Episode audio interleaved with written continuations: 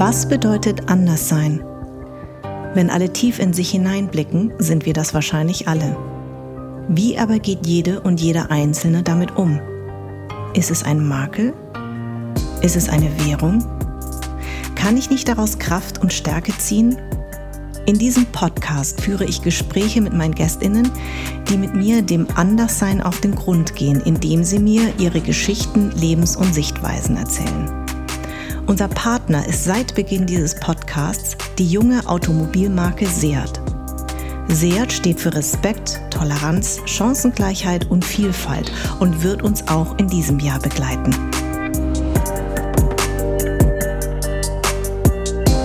wenn du in einem Fußballstadion bist, weil eine Frauen-WM ist, mhm. wenn, wenn du in dem Basketball in, in der Halle bist und und merkst, dass so eine ganze, so ein Auszug der Gesellschaft, Männer und Frauen, diese Frauen anfeuern, ja. verstehst du erst, was seit immer uns genommen wird.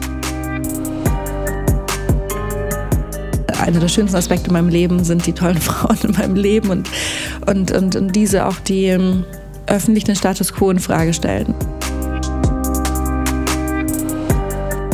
Jeder einzelne Schritt von Frauen in die Öffentlichkeit wird mit Gewalt beantwortet. Und das ist ja genau diese Online-Gewalt auch. Mhm. Frauen sprechen in der Öffentlichkeit, wird mit Gewalt beantwortet, damit sie hoffentlich ihre verdammte Klappe endlich mal halten.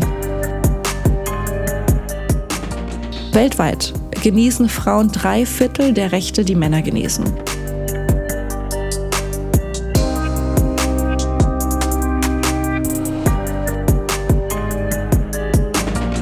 Der Feminismus hat sich weiterentwickelt.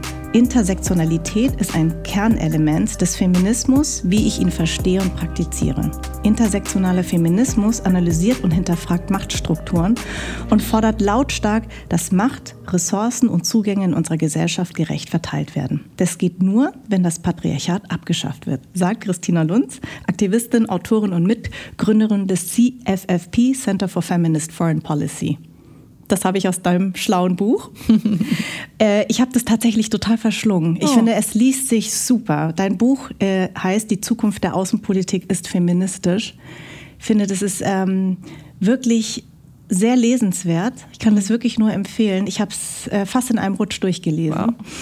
Und ich finde es ähm, wirklich, also dieser Satz ist total toll, weil ähm, es geht darum, dass viele eben sagen, warum brauchen wir eine feministische Außenpolitik oder eine feministische Politik überhaupt? Warum nicht Humanismus anstatt mhm. ne, ähm, ähm, ähm, Feminismus? Und du äh, besprichst das in deinem Buch etwas oder du schreibst darüber. Jetzt muss ich natürlich erstmal auf dieses Zitat eingehen. Mhm. Ja, warum glaubst du, dass wir eine, warum ist eine feministische Außenpolitik so wichtig? Ähm, feministische Außenpolitik, um generell ein feministischer Ansatz in, in Politik oder in Gesellschaft im Allgemeinen ist für mich das vielversprechendste Werkzeug dahingehend, ähm, ungerechte Machtverteilung und Machtmissbrauch ähm, weltweit zu begegnen. Und ähm, an der Wurzel von, von allen großen Herausforderungen, die wir haben, ob das ähm, Kriege, Konflikte, Pandemie, Umweltzerstörung, Klimaerwärmung, ähm, zunehmende Militarisierung, was auch immer wir haben, ähm, der, der, der Kern ähm, oder Wurzel des Bösen sozusagen, ist der Missbrauch von Macht, ähm, die ungerechtfertigte Vormachtstellung einer bestimmten Personengruppe in unserer Gesellschaft sind das eben Männer. Ähm, und die eben seit Jahrtausenden, jetzt seit, seit 4.000 bis 6.000 Jahren leben wir in patriarchalen Strukturen, ähm, seit dieser Zeit eben ungerechtfertigt eine Zentrierung von Macht zu Kosten von, von Frauen und anderen politisch marginalisierten Gruppen eben haben. Und diese Zentrierung von Macht ähm, in Staat und Familie ähm, führt seit Tausenden von Jahren zu diesem Machtmissbrauch und mhm. zu einer Politikgestaltung, im Sinne von einer globalen Minderheit. Und Feminismus als Werkzeug schafft es, ähm, diese Strukturen zu entdecken und zu verstehen und durch, ähm, und durch die Formulierung von ähm, neuen Ideen diesem Missbrauch und ähm, diesen Herausforderungen zu begegnen. Also ganz konkret werden das dann Überlegungen und Konzepte dazu, wie wir, wie wir Gelder shiften weg von irrsinnigen Summen für Aufrüstung, Militär, Militarisierung ähm, jedes Jahr, was in der Konsequenz immer, also Potenzial von Gewalt und Waffen ist ein Potenzial von Gewalt, endet immer in Waffengewalt mhm. ähm, und in Gewalt. Wie wir dieses Geld umschiften hin zu dem Aufbau von Gesellschaften, die von menschlicher Sicherheit, von Menschenrechten, Schutz von, von Frauenrechten, Bekämpfung von Gewalt gezeichnet sind. Mhm. Ähm, und da ist ähm, Feminismus das vielversprechendste Werk Werkzeug dafür. Feminismus ist ja, ähm, ja, eigentlich so der Aktivismus in Anführungszeichen. Ich mag manchmal das Wort aktivistisch nicht so gerne, was aber ähm, eigentlich so, sage ich mal, den erfolgversprechendsten Aktivismus darstellt. Trotzdem habe ich manchmal das Gefühl, dass wir uns jetzt gerade wieder so zurückbewegen. Ich würde mal ganz ähm, gerne auf deinen CFFP, Center for Feminist Foreign Policy, äh, das hast du ja mitgegründet. Mhm. Ähm, seit 2018 gibt es diese Organisation. Was genau macht ihr? Wir sind, also rechtlich ist es eine gemeinnützige GmbH, ähm, also ein Sozialunternehmen. Ähm, meine Mitbegründerin Nina und ich, wir leiten hier in, in Berlin ein Team von 16 Leuten.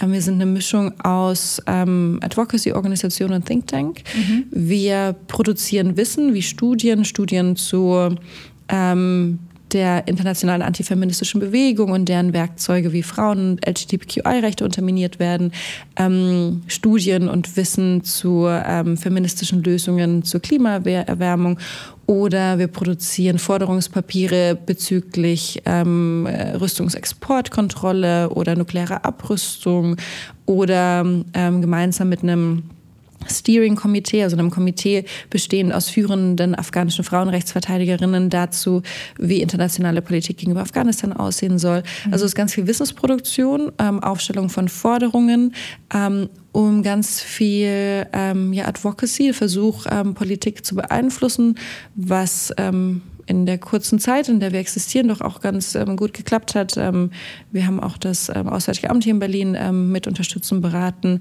und seit fünf Jahren machen wir in Berlin einfach Lobbyarbeit für eine feministische Außenpolitik in Deutschland und seit diesem Jahr oder angekündigt im Koalitionsvertrag 21 und jetzt seit diesem Jahres, seit 1. März, gibt es eine offizielle Strategie der Bundesregierung für feministische Außenpolitik. Ähm, da waren wir auch involviert. Ähm, genau, wir, wir fordern, wir kritisieren, wir produzieren Wissen, wir machen viel Vernetzungsarbeit. Ähm, wir sehen uns als Organisation, die so eine Art Brücke darstellt zwischen sehr, ja auch einflussreichen Bereichen der Gesellschaft, so hohe Diplomatie, Außenpolitik und andere Bereiche und aber auch Grassroots-Aktivismus und nicht nur dann in Deutschland, sondern auch weltweit. Wir sind sehr gut vernetzt, haben ähm, PartnerInnen, ähm, globale, ähm, also international feministische Grassroots-Organisationen in sehr, sehr vielen Ländern. Ähm, also wir versuchen, also wir bringen Aktivismus in Diplomatie, so würde ich das sagen. Wir arbeiten in, in sechs Programmbereichen. Das sind beispielsweise Menschenrechtsverteidigung, Abrüstung ähm, oder auch ähm, Klimagerechtigkeit. Und mhm. so machen wir viel Projektarbeit, genau. Wenn man, äh, ich weiß, dass immer das so belächelt wurde, wenn man sagt, feministische Außenpolitik, warum brauchen wir das? Wird natürlich immer von Männern belächelt. Mhm. Ähm, ähm, das erste Mal hat man das ja gehört eigentlich von der schwedischen Außenministerin. Mhm. 2016 war das. 14? Ähm, 2014, Entschuldige. Stimmt, 2016 war deine Aktion, auf die ich jetzt gleich nochmal äh, komme. 2014. Ähm, was hat das in dir ausgelöst, als du das mhm. zum allerersten Mal gehört hast? Ich war das war wirklich beachtlich. Ähm, ich war damals noch im Studium. Ich ähm, hatte ein Vollstipendium für, für, für Oxford und äh, hatte da Diplomatie studiert ähm, mhm.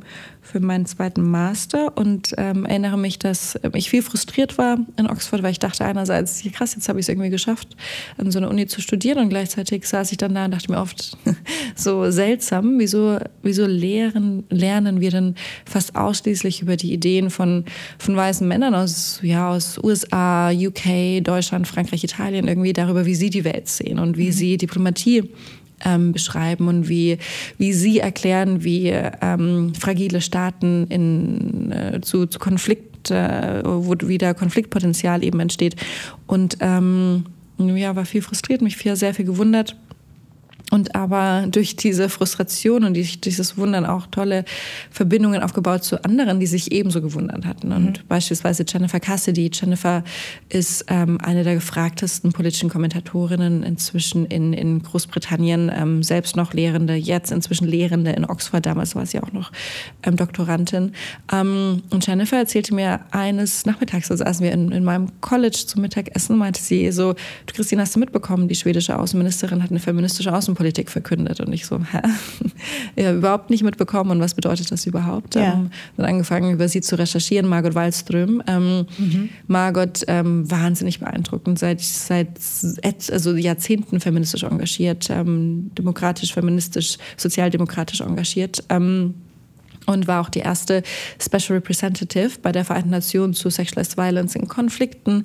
Ähm, und ähm, es hat mich schwer beeindruckt. Und ich weiß noch damals, dass ähm, ich war da noch irgendwie doch ein bisschen weiter entfernt von dem Themenfeld, aber ich dachte mir, irgendwie möchte ich, dass es diese Frau und, und, und dann durch Recherche mitbekommen, was dann noch in der Vergangenheit passiert ist und ähm, wer die Grundsteine gelegt hat, dass ich dem näher kommen möchte. Und ähm, inzwischen ist Margot auch ähm, in unserem Advisory Council, sie hat ein Vorwort oder so unterstützende Worte auch in meinem Buch geschrieben und wir tauschen uns regelmäßig aus. Und ähm, ja, Menschen wie Sie, sie ist nicht die Einzige, aber Menschen wie Sie haben meinen, meinen Weg deutlich ähm, beeinflusst. Ich würde gerne natürlich auf deinen Weg kommen. Ähm, du kommst aus einem ganz, ganz, ganz kleinen Dorf. Ich glaube, du hast irgendwann gesagt 80 EinwohnerInnen. Zwischen, glaube ich, weniger. In der, genau, in der fränkischen Schweiz, in Bayern. Ähm, als drittes Kind, du hast oft gesagt, du hast eine total behütete Kindheit mhm. und ein, ein, bist in einer sehr liebevollen und warmherzigen Familie aufgewachsen, aber du bist die Einzige, die studiert hat. Ähm, war das immer schon klar, dass die kleine Christina diejenige ist, die diesen Weg gehen wird? Also wie haben deine Eltern das gesehen und wie haben sie dich eigentlich entscheidend so auch Dinge mitgegeben? Also ich meine, dieses Feld und ich äh, komme ganz speziell auf gleich auf 2016 ähm, oder auch auf die Petition, ich glaube, das war 2016, ne, gegen die Bild. Die war auch 14. Die war auch 14, entschuldige. Ähm, das ist etwas, was ja äh, so ein entscheidender Wendepunkt mhm. in deinem Leben war.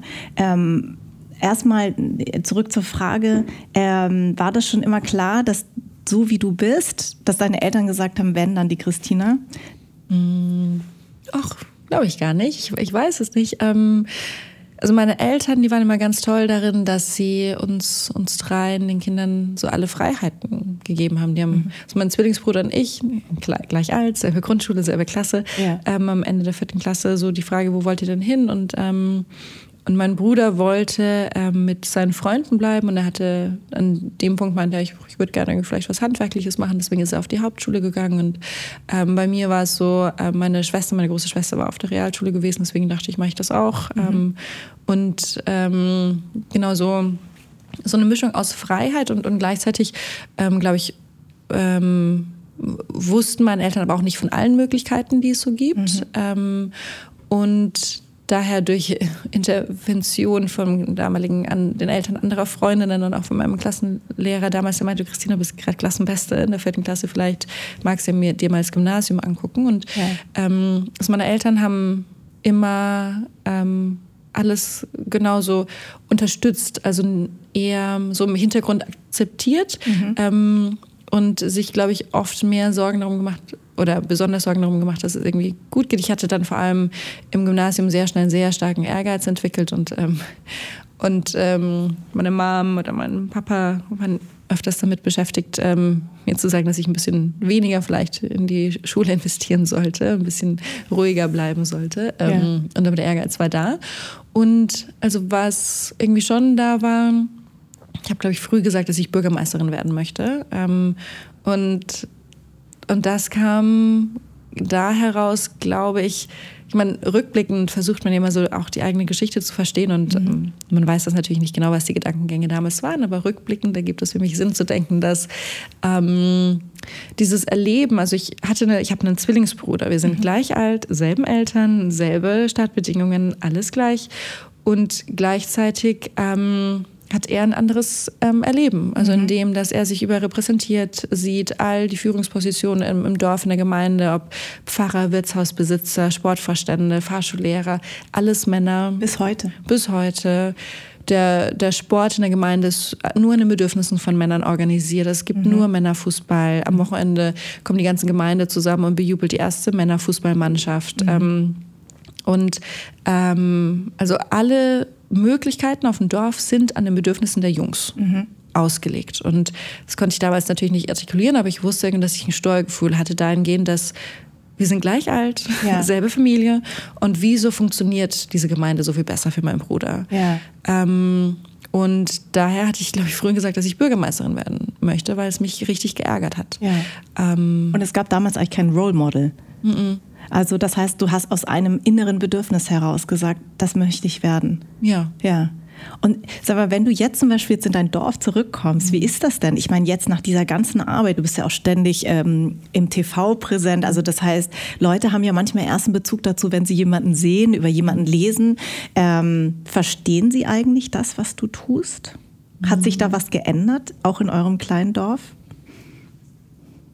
Weiß ich gar nicht so genau immer. Also mhm. einerseits also für mich bedeutet das zurückgehen und nächstes Wochenende, übernächstes Wochenende werde ich wieder dort sein, obwohl ich gerade erst da war zu Ostern, ja. aber die beste Freundin von zu Hause feiert auch Geburtstag, deswegen geht es wieder zurück. Ähm, für mich ist es inzwischen so ein ganz großer Ruhe- und Erholungspunkt. Mhm. Ähm, ich zu Hause bin, spreche ich eigentlich die ganze Zeit nicht über Politik. Mhm. Ähm, und ja, es hat auch irgendwie so keine Relevanz. Es hat auch für, klar, irgendwie meine, meine Familie ähm, fragt hier und danach, aber vor allem so, wie es mir geht und wie es mir im Leben gerade geht und wie ja. es alles gut zusammenpasst. Ähm, nicht besonders so stark zu den Inhalten, finde ich inzwischen richtig, richtig angenehm. Ja. Und ähm, daher ist es so, also meine Mom zum Beispiel, mein, mein, Vater ist vor einigen Jahren leider verstorben, aber meine Mom zum Beispiel, ähm, sie, sie möchte dann auch irgendwie meine Bücher, jetzt kam gerade mein Taschenbuch nochmal raus und das mhm. möchte sie alles und, und hat das irgendwie alles aufgestellt und freut sich darüber und, und vor kurzem war auch in einer anderen Regionalzeitung zu Hause so ein größeres Porträt über mich. Dann hat irgendjemand, wir wissen bis heute nicht wer, das meine Mom im Briefkasten gelegt. Oh, und ja. Also es wird viel mit, ähm, Leute bekommen irgendwie doch einiges mit und Onkel und Tante hatten die Tage auch erwähnt, dass sie immer wieder auch auf mich angesprochen werden und also das passiert irgendwie und, und gleichzeitig bekomme ich nicht mit. Ja, so. ja, ja, ja genau. Also ich kenne das ein bisschen, weil ich auch zu Hause ähm, ich habe das häufig mit anderen Migra äh, mit äh, SchauspielerInnen, die auch einen Migrationshintergrund sagen, haben, dass die häufig sagen, eigentlich verstehen die Eltern gar nicht, was man macht. Mhm. Also man, die verstehen so ein bisschen, wenn sie einen Fernseher anmachen, mhm. aber es ist halt trotzdem eine ganz große Distanz und ich ähm, erzähle auch zu Hause auch sehr wenig. Ich kann das verstehen, weil erstens mal ist es so ein Ruhepunkt tatsächlich. Mhm. Und häufig ist es ja auch so, dass ähm, jetzt in meinem Fall, in meinem persönlichen Fall ist es so, dass meine Eltern, glaube ich, manchmal nicht nachvollziehen können, wie meine Arbeit wirklich ist, obwohl sie mich schon häufig begleitet mhm. haben. Ne? Ich habe ja früher moderiert und jetzt äh, mhm. spiele ich eigentlich nur. Und ich glaube, das Moderieren war ihnen näher, weil das war so die Minka, die sie kennen. Mhm. Und das Spielen ist natürlich ein bisschen weiter entfernt, aber eigentlich ja, ist das so immer so mit so ein bisschen so einem Fragezeichen, aber Hauptsache dem Kind gibt's gut, ja. ne? Das ist halt genau die Hauptsache. Mm, jetzt würde würd ich gerne auf das 2014. Also du hast ja schon gesagt, dass du im Teenageralter das schon so ein bisschen, äh, dass du gefühlt und gesehen hast, irgendwie das, das ist echt komisch. Also das, äh, äh, ne, mein, mein, mein, mein Zwillingsbruder hat eben eine ganz andere, also der ist eigentlich privilegiert, würde ich jetzt mal sagen, in dem Sinne, dass eigentlich so, wie du sagst, alle ähm, Bedürfnisse eher auf Jungs ausgerichtet mhm. sind und wie Jungs wahrgenommen werden. Deswegen finde ich das auch total toll. Ich bin ja eine sehr große ein ganz großer Basketball-Fan, das wissen alle ZuhörerInnen mhm. hier. Und ähm, Alba Berlin hat eine sehr, sehr erfolgreiche Damenmannschaft. Und ich war letztens erst wieder in der Halle. Mhm. Die spielen in der ersten Liga, also wir, wir haben um die Meisterschaft gespielt als Aufsteigerin und die Halle war voll. Mega. Und es waren wirklich Männer und Frauen im Publikum. Also jetzt nicht nur Frauen, sondern mhm. sehr, sehr, sehr viele Männer und Jungs vor allen Dingen, Toll. was ich so wichtig finde. Mhm. Ne? Also, also auch äh, wirklich äh, junge Jungs, die wirklich voll mitgegangen sind. Und das hat sich so gut angefühlt und ich bin auch, also das war ein ganz krasses Gefühl, also diese, mhm. dieser Frauenmannschaft zuzugucken und ich kenne eben viele Basketballväter, die Töchter bekommen haben mhm. und die jetzt sagen, die gehen dahin und die sagen, meine Tochter hat eben ein Role Model und weiß, ich kann das auch werden. Deswegen ist das so wichtig. Das ist wirklich, ne, dieses Gefühl, was du gerade beschreibst, das ist mhm.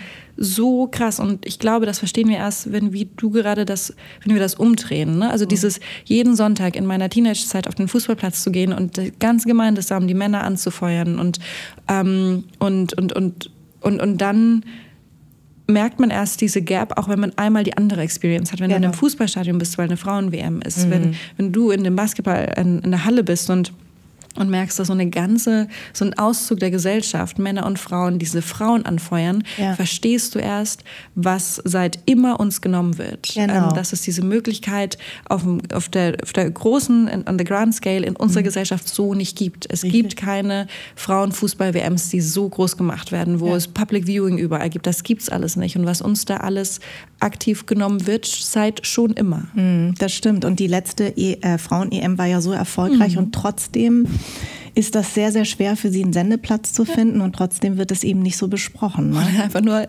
angebrachte Bezahlung zu bekommen. Richtig, eben, genau, äh, genau. Mhm. Ähm, das haben die Amerikaner mhm. jetzt äh, uns voraus, dass sie ja. eben gesagt haben, die Fußballerinnen verdienen genauso viel ja. wie die Fußballer.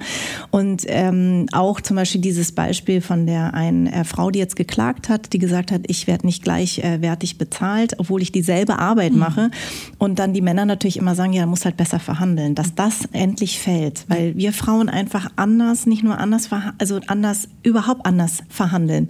Also äh, und und reden, aber das heißt ja trotzdem nicht, dass wir nicht ähm, das gleiche, also den gleichen Zugang haben sollten. Und, und das nochmal umdrehen? Mhm. Also es ist eigentlich, der springende Punkt ist nicht, wie auf der Gegenseite verhandelt wird, sondern wie die Seite, die die Entscheidung trifft über das Geld, wie es verteilt wird, dass die gebiased ist. Richtig. Also es zeigen Studien ganz klar, wenn Männer und Frauen in Verhandlungen dasselbe fordern, mhm. der Mann bekommt es, die Frau nicht, mhm. weil die Frau für ihr Verhalten sanktioniert wird. Eine Frau in mhm. unserer Gesellschaft soll unterwürfig, lieb, zufrieden mhm. sein mit dem, was sie hat. Mhm. Und im Moment, wo sie aus diesem Rollenmuster ausbricht, nicht nur bei Verhandlungen, sondern Frauen generell, die nicht ihrer Rolle entsprechen, werden sanktioniert. Mhm. Frauen, die beispielsweise ähm, Forscher oder Selbstbewusste sind, erfahren mehr sexuelle Belästigung, ähm, auch im Job, zeigen Studien, ja. weil again, weil sie sich nicht ihrer Rolle entsprechend verhalten und lieb und brav und zurückhaltend sind. Deswegen müssen sie mehr sanktioniert werden, um sie in ihre Rollen reinzudrücken. Und so ist das mit den Verhandlungen. Mhm. Männer, Frauen fordern dasselbe, Männer bekommen es, Frauen nicht. Ja, richtig.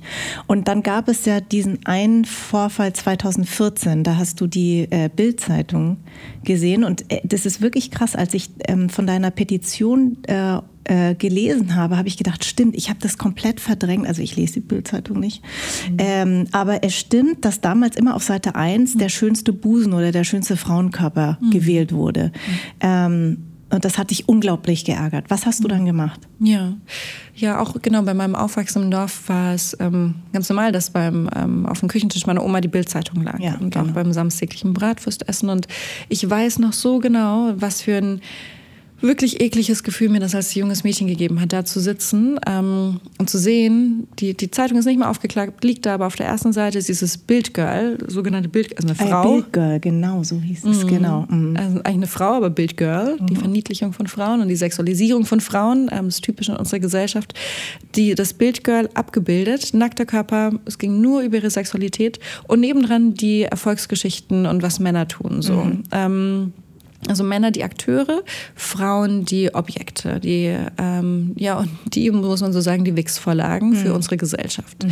Ähm, das war so für mich als kleines Kind so schlimm, äh, weil ich mir dachte, krass, Moment, ich bin jetzt zu jung und wenn ich jetzt und werde jetzt vielleicht auch nicht so ernst genommen, aber wenn ich auch erwachsen bin, wenn ich eine erwachsene Frau bin, wird das nicht keine Relevanz haben. Es mhm. wird eine Relevanz haben, wie groß meine Brüste sind, wie schön mein Körper ist, wie lang meine Haare sind, wie fickbar ich bin. Ja. Ähm, aber es wird keine Relevanz haben, was ich denke, was ich, wie ich handle ja. und wie ich unsere Gesellschaft beeinflusse. Ja. Ähm, das war sehr schlimm für mich als junges Mädchen. Und dann Jahre später, als ich ähm, ich hatte dann für den ersten Master bin ich nach London gegangen und da studiert und bin zum ersten Mal Anfang Mitte 20 mit feministischer Literatur in, ähm, in Kontakt gekommen.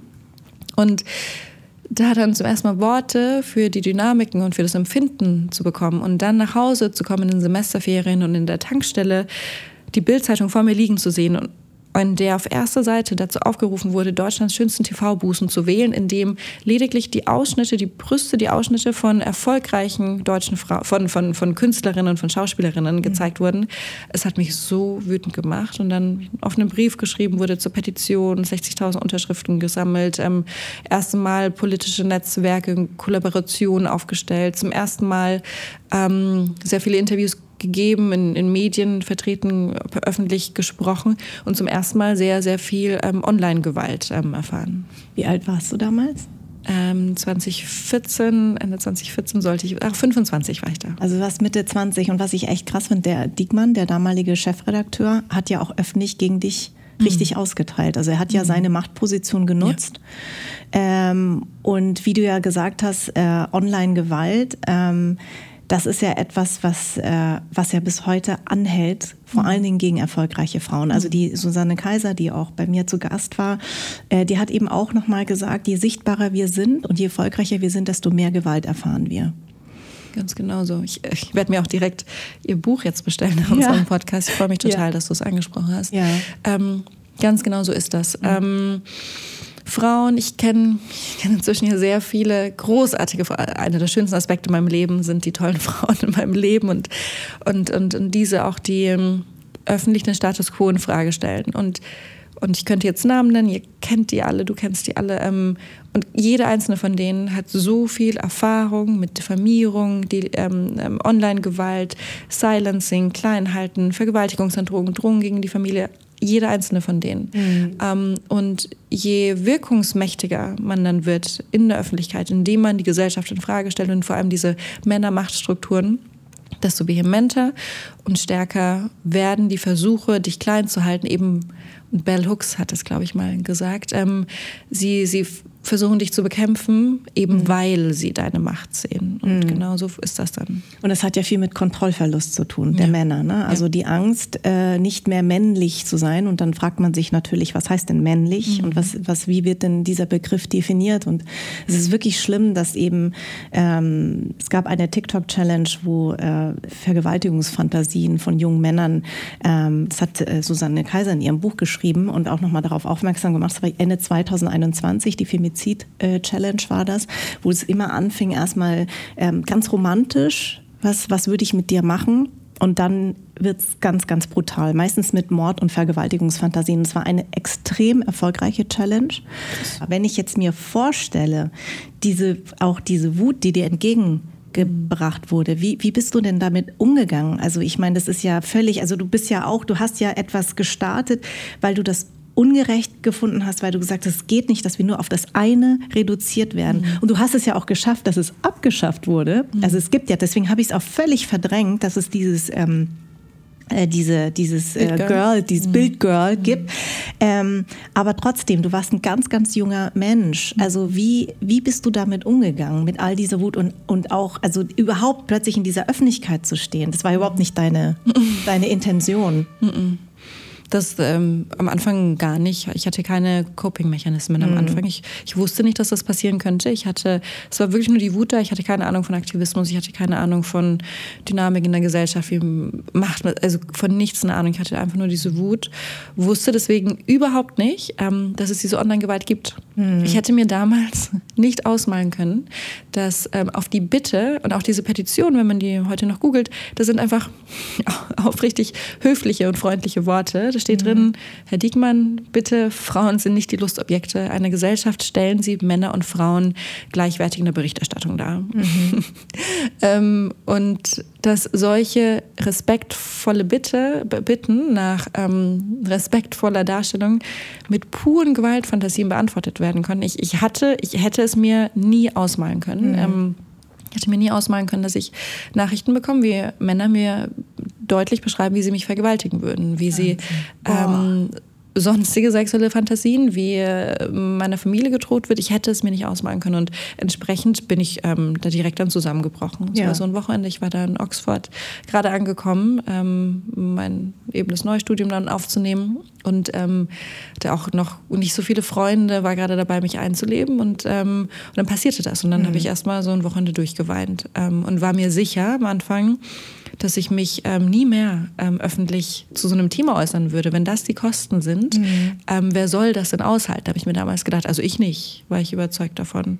Und erst durch dann langsam, als ich angefangen hatte zu teilen und ähm, durch und, und, und dadurch, dass ich dann auch diese kleine Öffentlichkeit hatte, ähm, sind auch ähm, andere Feministinnen, feministische Aktivistinnen, feministische Intellektuelle auf mich zugekommen und ähm, angefangen, mich zu vernetzen. Und dann haben die angefangen, ihre Erfahrungen zu teilen. Und ich habe angefangen zu verstehen, ach krass, Moment, hat das vielleicht gar nichts mit mir als Person, mit Christina zu tun, obwohl das ja so personali Personalis personifiziert wurde. genau. genau. Schwieriges Wort, ähm, genau. Und, aber es hat vielleicht gar nichts mit mir zu tun, sondern vielleicht ist es ein Mechanismus von genau dem, wo ich, wogegen ich vorgehen möchte. Ähm, ja, und dich auch mundtot zu machen. Ne? Genau. Mhm, also genau, dich zu silenzen, wie ja. du richtig gesagt hast, genau. Ja, und dieses, also erstmal, das ist ja ein, was, was Kognitives, was Rationales, was erst verstanden wird. Das hat dann schon noch gedauert, das irgendwie dann auch so zu fühlen und dann sich zu entscheiden, okay, ich mache trotzdem weiter, ich gebe trotzdem jetzt weiter Interviews, ich ähm, setze mich trotzdem dafür ein, obwohl,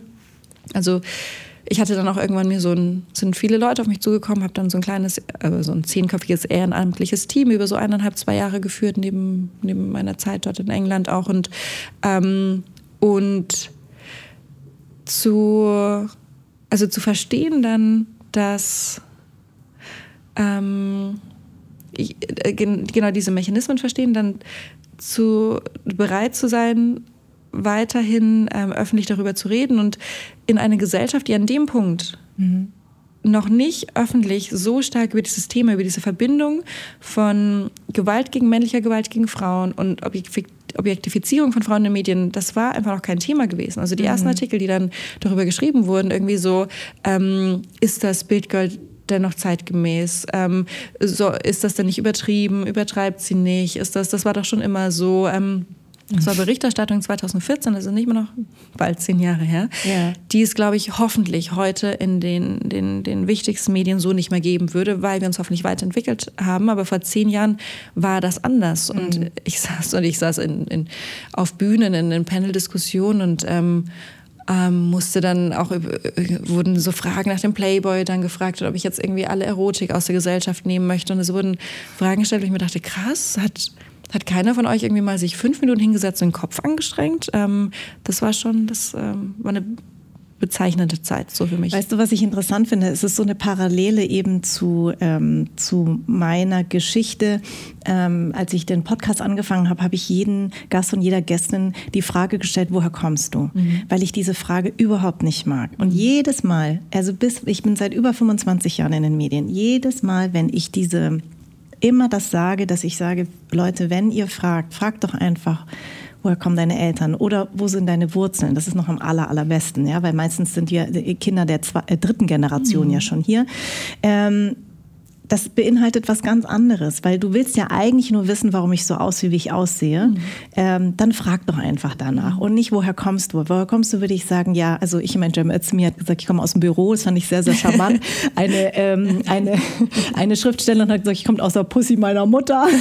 Eine andere hat gesagt, ich bin aus dem Sperma meines Vaters. Ich fand die wahnsinnig originell. Mhm. Und die meisten haben angefangen, so wie ich, immer dieses, ja, also ja, ich bin in Darmstadt geboren, aber meine Eltern kommen aus Vietnam. Also du fängst diese mhm. Geschichte an. Und dann kriege ich immer sofort äh, 800 Millionen Nachrichten.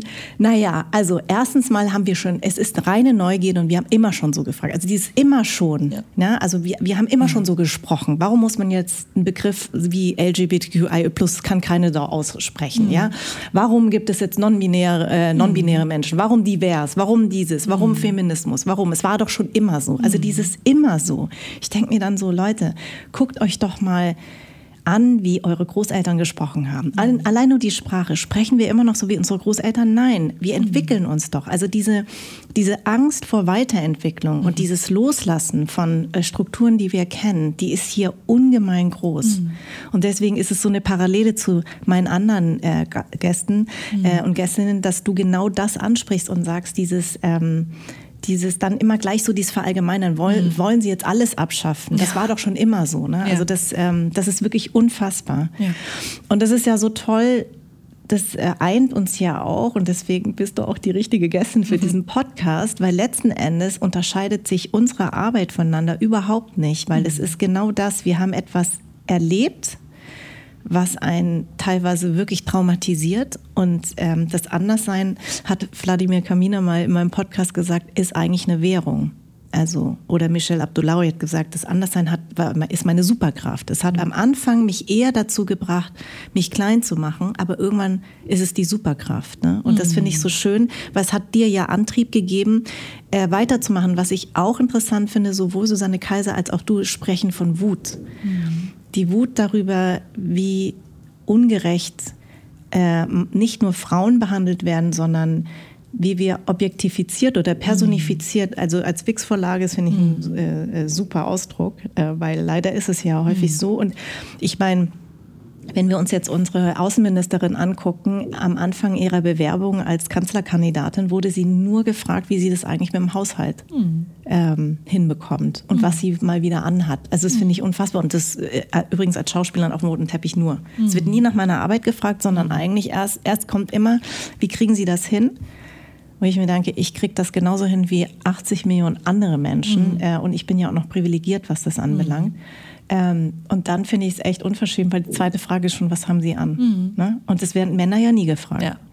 Also deswegen, ähm, ähm, ja, also finde ich das toll, dass du weitergemacht hast. Und was ich, in, ähm, ich wollte dir ein Zitat von der Renate Schmidt, der Politikerin, mhm. in, die hat in einem ganz tollen Dokumentarfilm mal gesagt, äh, die Schlagzeile Frauen und Macht hat sie nicht verstanden. Also nicht Frauen und Macht, sondern das Fragezeichen. Es ergab mhm. eine große Schlagzeile über die ersten ähm, Frauen im Bundestag, hm. Frauen mhm. und Macht, Fragezeichen. Und dann hat sie da gesagt als ähm, Antwort, es geht immer darum, wie man die Macht ausübt. Und wenn man keine Macht hat, ist man machtlos. Mhm. Das finde ich auch ein total schönes Zitat. Wenn wir jetzt nochmal auf die feministische Außenpolitik kommen, wenn Leute sagen, ja, ich meine, warum muss man das jetzt feministische Außenpolitik mhm. ähm, nennen? Was antwortest du solchen Menschen? Mhm. Das ähm, kann ich noch mal kurz was zu Frauen und Macht ja, sagen? Ja, gerne, sehr, sehr gerne. ähm, genau, weil am Ende mit all dem, was der Feminismus macht, was ich mache, genau geht es ja um, um Macht. Mhm. Und Frauen und Macht, Fragezeichen, das war wohl eine treffende Überschrift gegeben der Historie unserer Gesellschaft, weil Frauen im Patriarchat, in dem wir leben, ähm, schon immer von der Macht ferngehalten wurden. Also das ist ein Kernelement vom Patriarchat. Also mhm.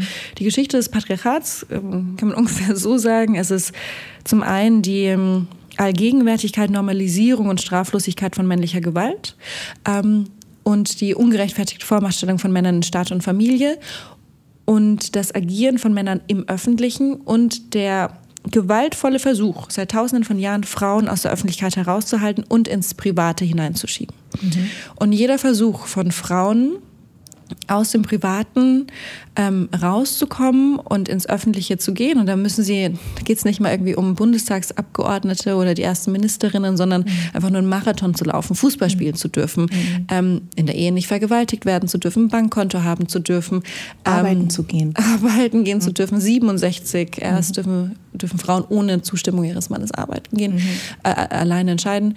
Ähm, all diese Sachen in das Öffentliche, in das öffentliche Leben ähm, zu gelangen, das ist die Geschichte des Feminismus. Mhm. Ähm, und jeder einzelne Schritt, also die erste Marathonläuferin mit Gewalt irgendwie versucht, von der, Renn, von der Laufstrecke runterzuzehren. Jeder einzelne Schritt von Frauen in die Öffentlichkeit wird mit Gewalt beantwortet. Und das ist ja genau diese Online-Gewalt auch. Mhm. Frauen sprechen in der Öffentlichkeit, wird mit Gewalt beantwortet, damit sie hoffentlich ihre verdammte Klappe endlich mal halten. So.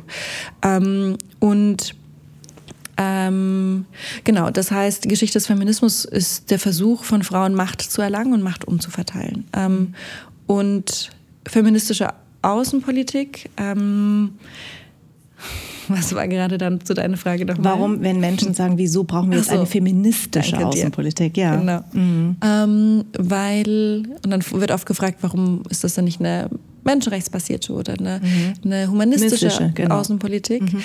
Ähm, ganz einfach, weil, also im Idealfall, im Kern soll es muss es eine menschenrechtsbasierte, muss es eine humanistische sein. Aber bei, vor allem bei dem Begriff humanistisch gibt es so, ja, vor allem, glaube ich, zwei Probleme. Ähm, der Humanismus, die humanistische Bewegung und, oder auch das Zeitalter der, der Aufklärung, ähm, das sich äh, ja sehr auf humanistischen Werten stützte, ähm, war nie für alle Menschen gleich da. Also mhm. die Aufklärung war ein Projekt weißer Männer für weiße Männer vor allem, sehr in großen Zügen rassistisch, frauenverachtend.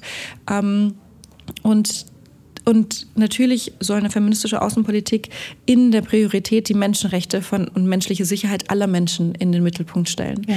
Aber weil wir historisch so weit davon entfernt sind, sondern historisch die Rechte von Männern, vor allem von weißen Männern aus dem globalen Norden, die Priorität waren. So mhm. wurde auch das Menschenrechtssystem Völkerrecht aufgebaut, mhm. weil die die Priorität hatten und es eben diese Riesenlücke gibt zur Verwirklichung, zur Realisierung der Rechte von Frauen, von LGBTQI-Personen, von Menschen aus dem globalen Süden, weil es diese riesen klaffende Lücke gibt, ähm, braucht es einen Begriff, der diese Lücke benennt. Und mhm. das macht der Feminismus, weil der Feminismus ja an, als Bewegung diese Lücke schließen möchte. Mhm. Mhm. Und genau deswegen nennen wir das so. Wenn wir irgendwann an einem Punkt sind, wo wir alle auf demselben Level sind, die, also weltweit genießen Frauen drei Viertel der Rechte, die Männer genießen. Wenn wir irgendwann an einem Punkt sind, dass wir sagen, okay, weltweit genießen Frauen und Männer genau die gleichen Rechte, weiterhin gibt es aber Menschenrechtsverletzungen und wir wollen dagegen vorgehen, dann können wir es vielleicht humanistisch, menschenrechtsbasiert, keine Ahnung nennen, weil wir dann erstmal so auf demselben Level sind. Aber da sind wir so weit davon entfernt, dass wir es betonen müssen. Und ja.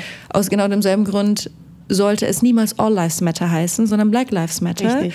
Obwohl natürlich die Rechte von allen, äh, die Leben von allen Menschen ziehen sollen. Ja. Aber weil die Leben von weißen Menschen weltweit so viel mehr zählen Richtig. als von People of Color, von schwarzen Menschen, ja. muss diese Lücke betont werden. Richtig.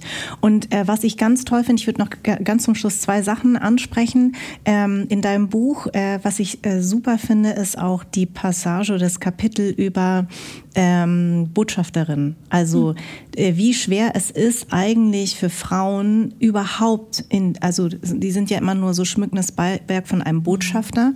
Also ähm, wie schwer das ist, eigentlich in, in, in, diese, in diese Diplomatie zu kommen, also der diplomatischen Dienst zu kommen als Frau. Das finde ich ein sehr, sehr lesenswertes Kapitel, weil vieles ist einem nicht so bewusst. Mhm. Ähm, und das Zweite, was ich gerne ansprechen würde, ist, dein Zitat auf deiner Homepage. Frauen sind die Hälfte der Gesellschaft, deshalb steht ihnen die Hälfte der Macht zu. Was wir auch brauchen, ist eine Außenpolitik, die dazu beiträgt, Ungerechtigkeiten abzubauen. Mhm. Und das stimmt, Frauen sind die Hälfte der Gesellschaft mhm. und werden aber so klein, also na, systemrelevante Berufe könnt ihr gerne machen. Mhm. Also, also die schlecht bezahlten, die schlecht bezahlten vor allen Dingen, genau. Mhm. Das ist ja auch in der Pandemie nochmal richtig sichtbar geworden. Aber Mitspracherecht, da sind wir so weit entfernt. Und ähm, ich finde schon äh, wirklich erschreckend und schlimm, äh, wie sich auch äh, in den letzten Jahren einfach Bolsonaro und Trumps dieser Welt mhm. ähm, durchgesetzt haben, mhm. die genau das Gegenteil ja. von feministischer Außenpolitik oder Feminismus überhaupt sind. Also die wirklich dieses alte Patriarchat und das auch übrigens Frauen leider genau das auch unterstützen. Absolut, ganz viele. Ganz viele. Ja. Also und da und da und das wichtige Mechanismus in dem Zusammenhang anzusprechen, nämlich die ähm, habe ich gerade den, den, englischen Begriff vergessen? Ja, Eine ja. Sekunde, ich überlege kurz. Mhm. Die ähm, würde man im Deutschen übersetzen, den, die, diese Dynamik mit die Nähe zur Macht. Mhm. Ähm, also in patriarchalen Gesellschaften ähm, sehr, sehr, sehr, sehr, sehr viele Frauen unterstützen patriarchale Strukturen mhm. und Männer, die patriarchal und ausbeutend, unterdrückend und gewaltvoll sind, weil es eben ihnen diese Nähe zur Macht gibt und mhm. dadurch im Kleinen das eigene Leben in, in, in einigen Aspekten aufgewertet wird. Mhm. Ähm, und, und Daher sehen wir das sehr viel, dass Frauen eben auch Weg, nicht nur Wegbereiterinnen, sondern auch Aufrechterhalterinnen des Patriarchats eben sind. Mhm. Du hast mein Botschafterinnen-Kapitel im Buch angesprochen. Mhm. Da geht es sehr stark darum, um diese, was alles aktiv getan wurde ähm, von, von denjenigen in Machtpositionen, um Frauen aus der Diplomatie fernzuhalten, weil Diplomatie sehr einflussreicher und prestigereicher Bereich unserer Gesellschaft ist. Und, ähm, und dieses fernhalten. Also eine Gesellschaften, ob jetzt den diplomatischen Dienst oder Gesellschaften im Allgemeinen, so aufzubauen, dass sie maximal wenig für Frauen funktionieren, ist eben dieser Versuch, auch Frauen damit beschäftigt zu halten, ähm, mit ähm, diesen Ungerechtigkeiten umzugehen. Ähm, ähm irgendwie sich damit auseinandersetzen zu müssen, irgendwie damit zu kämpfen, weil dann hält man sie weit von der Macht auch fern. Und, ne, und ich habe 2016 beispielsweise war ich bei ähm, bei der Kampagne Nein heißt Nein vorne mit dabei. Das war die Kampagne zur Änderung des deutschen Sexualstrafrechts. Mhm.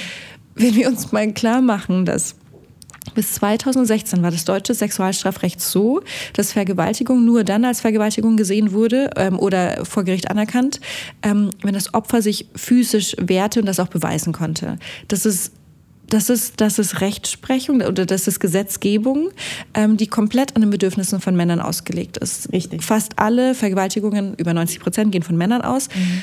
Weit um die 90 Prozent der Opfer sind Frauen. Mhm. So. Wenn du dann sagst, ja, aber das Opfer muss sich ja körperlich wehren, jemanden bekämpfen, der im Schnitt körperlich stärker ist mhm. ähm, und das Bekämpfen dann eigentlich noch mehr Gewalt zur Konsequenz hat, ähm, ist das eine Rechtsprechung für Männer, für den Täter.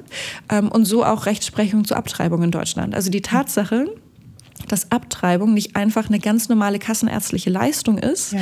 die die Frauen machen können, wenn sie sich dafür entscheiden, dass nach dem Akt zwischen Mann und Frau mhm. ähm, eine befruchtete Eizelle nicht sich zu ähm, eigenständigen Leben entwickeln soll, sondern dass man diesen Prozess unterbinden möchte dass das nicht einfach eine normale, von der Kasse übernommene Leistung ist, das ist, das ist Rechtsprechung von Männern im Interesse des Patriarchats. Und das mhm. ist absolut Irrsinn. Ich kann nicht darauf warten, wenn wir irgendwann da sitzen und uns denken, das kann doch nicht sein, dass noch in den 2020ern ähm, äh, Abtreibung äh, im, im, Strafgesetzbuch ähm, war. Mhm. Und ähm, so war es auch 97 wurde erst ähm, abgeschafft, dass Männer Frauen in der Ehe vergewaltigen Richtig. dürfen. Und so die, die ganze Gesellschaft, auch der diplomatische Dienst, war, ist historisch so aufgebaut, dass man Frauen maximal von der Macht entfernt hält und ihnen Gewalt ähm, legitim zufügen darf. Ähm, und daher dieses Zitat, was du gerade angesprochen hast von mir, ne, Frauen Hälfte der Gesellschaft, uns steht die Hälfte der Macht zu. Und gleichzeitig brauchen wir den Inhalt, um Gesellschaft noch weiter zu ändern. Mhm. Also weil oft irgendwie zu mir gesagt wird, ach, Frau Lunds, feministische Außenpolitik, wollen Sie einfach mehr Botschafterinnen? Dann sage ich, so zum einen wollen wir auch, mhm. Frauen Hälfte der Gesellschaft, Hälfte der Macht. Ähm, aber das ist nur ein kleiner Teil davon. Der mhm. wirklich große Teil ist die Transformation in den Analysen, in den Denken, in den Forderungen, in den Prioritäten, der Geldverteilung hinzubekommen. Mhm. Und das ist dann eben die inhaltliche Arbeit. Also Christina, ähm, leider ist unsere Zeit zu Ende. Ich so schnell? Dir, ja, es ist 11.30 Uhr. Krass. Ja, ich, äh, okay. äh, es ist, ähm, ich könnte stundenlang mit dir reden. Ich möchte wirklich zum Schluss nochmal ganz, ganz, ganz doll dein Buch äh, ähm, allen empfehlen. Mhm. Es ist ähm, wirklich toll. Ähm, du Danke. lässt auch ähm, einige zu Wort kommen, einige ganz tolle Frauen. Mhm. Ähm, und deswegen Bitte, die Zukunft der Außenpolitik ist feministisch. Das werden wir natürlich auch nochmal in den sozialen Netzwerken ganz groß ankündigen. Und ich danke dir sehr, dass du äh, dir die Zeit genommen hast, äh, uns einen Einblick zu geben und ähm, auch einen Einblick in dein persönlichen, persönliches mhm. Leben. Und äh, ich glaube, deine Eltern können sehr stolz auf dich sein. Und ich äh, möchte dir einfach nur sagen, bitte weiter so. Wir brauchen Frauen wie dich. Danke sehr. Sehr, sehr, sehr lieb. Vielen lieben Dank. Anderssein ist eine Produktion der Farn und Pracht Company. Idee und Konzept stammt von mir, Redaktion Anja Prinz und ich, Schnitt Anja Prinz, Soundmixing und Editing Henry Uhl, Musik Perry von den Beethovens und zuletzt möchte ich mich bei Seat, der Amano Group und allen anderen bedanken, die diesen Podcast unterstützen.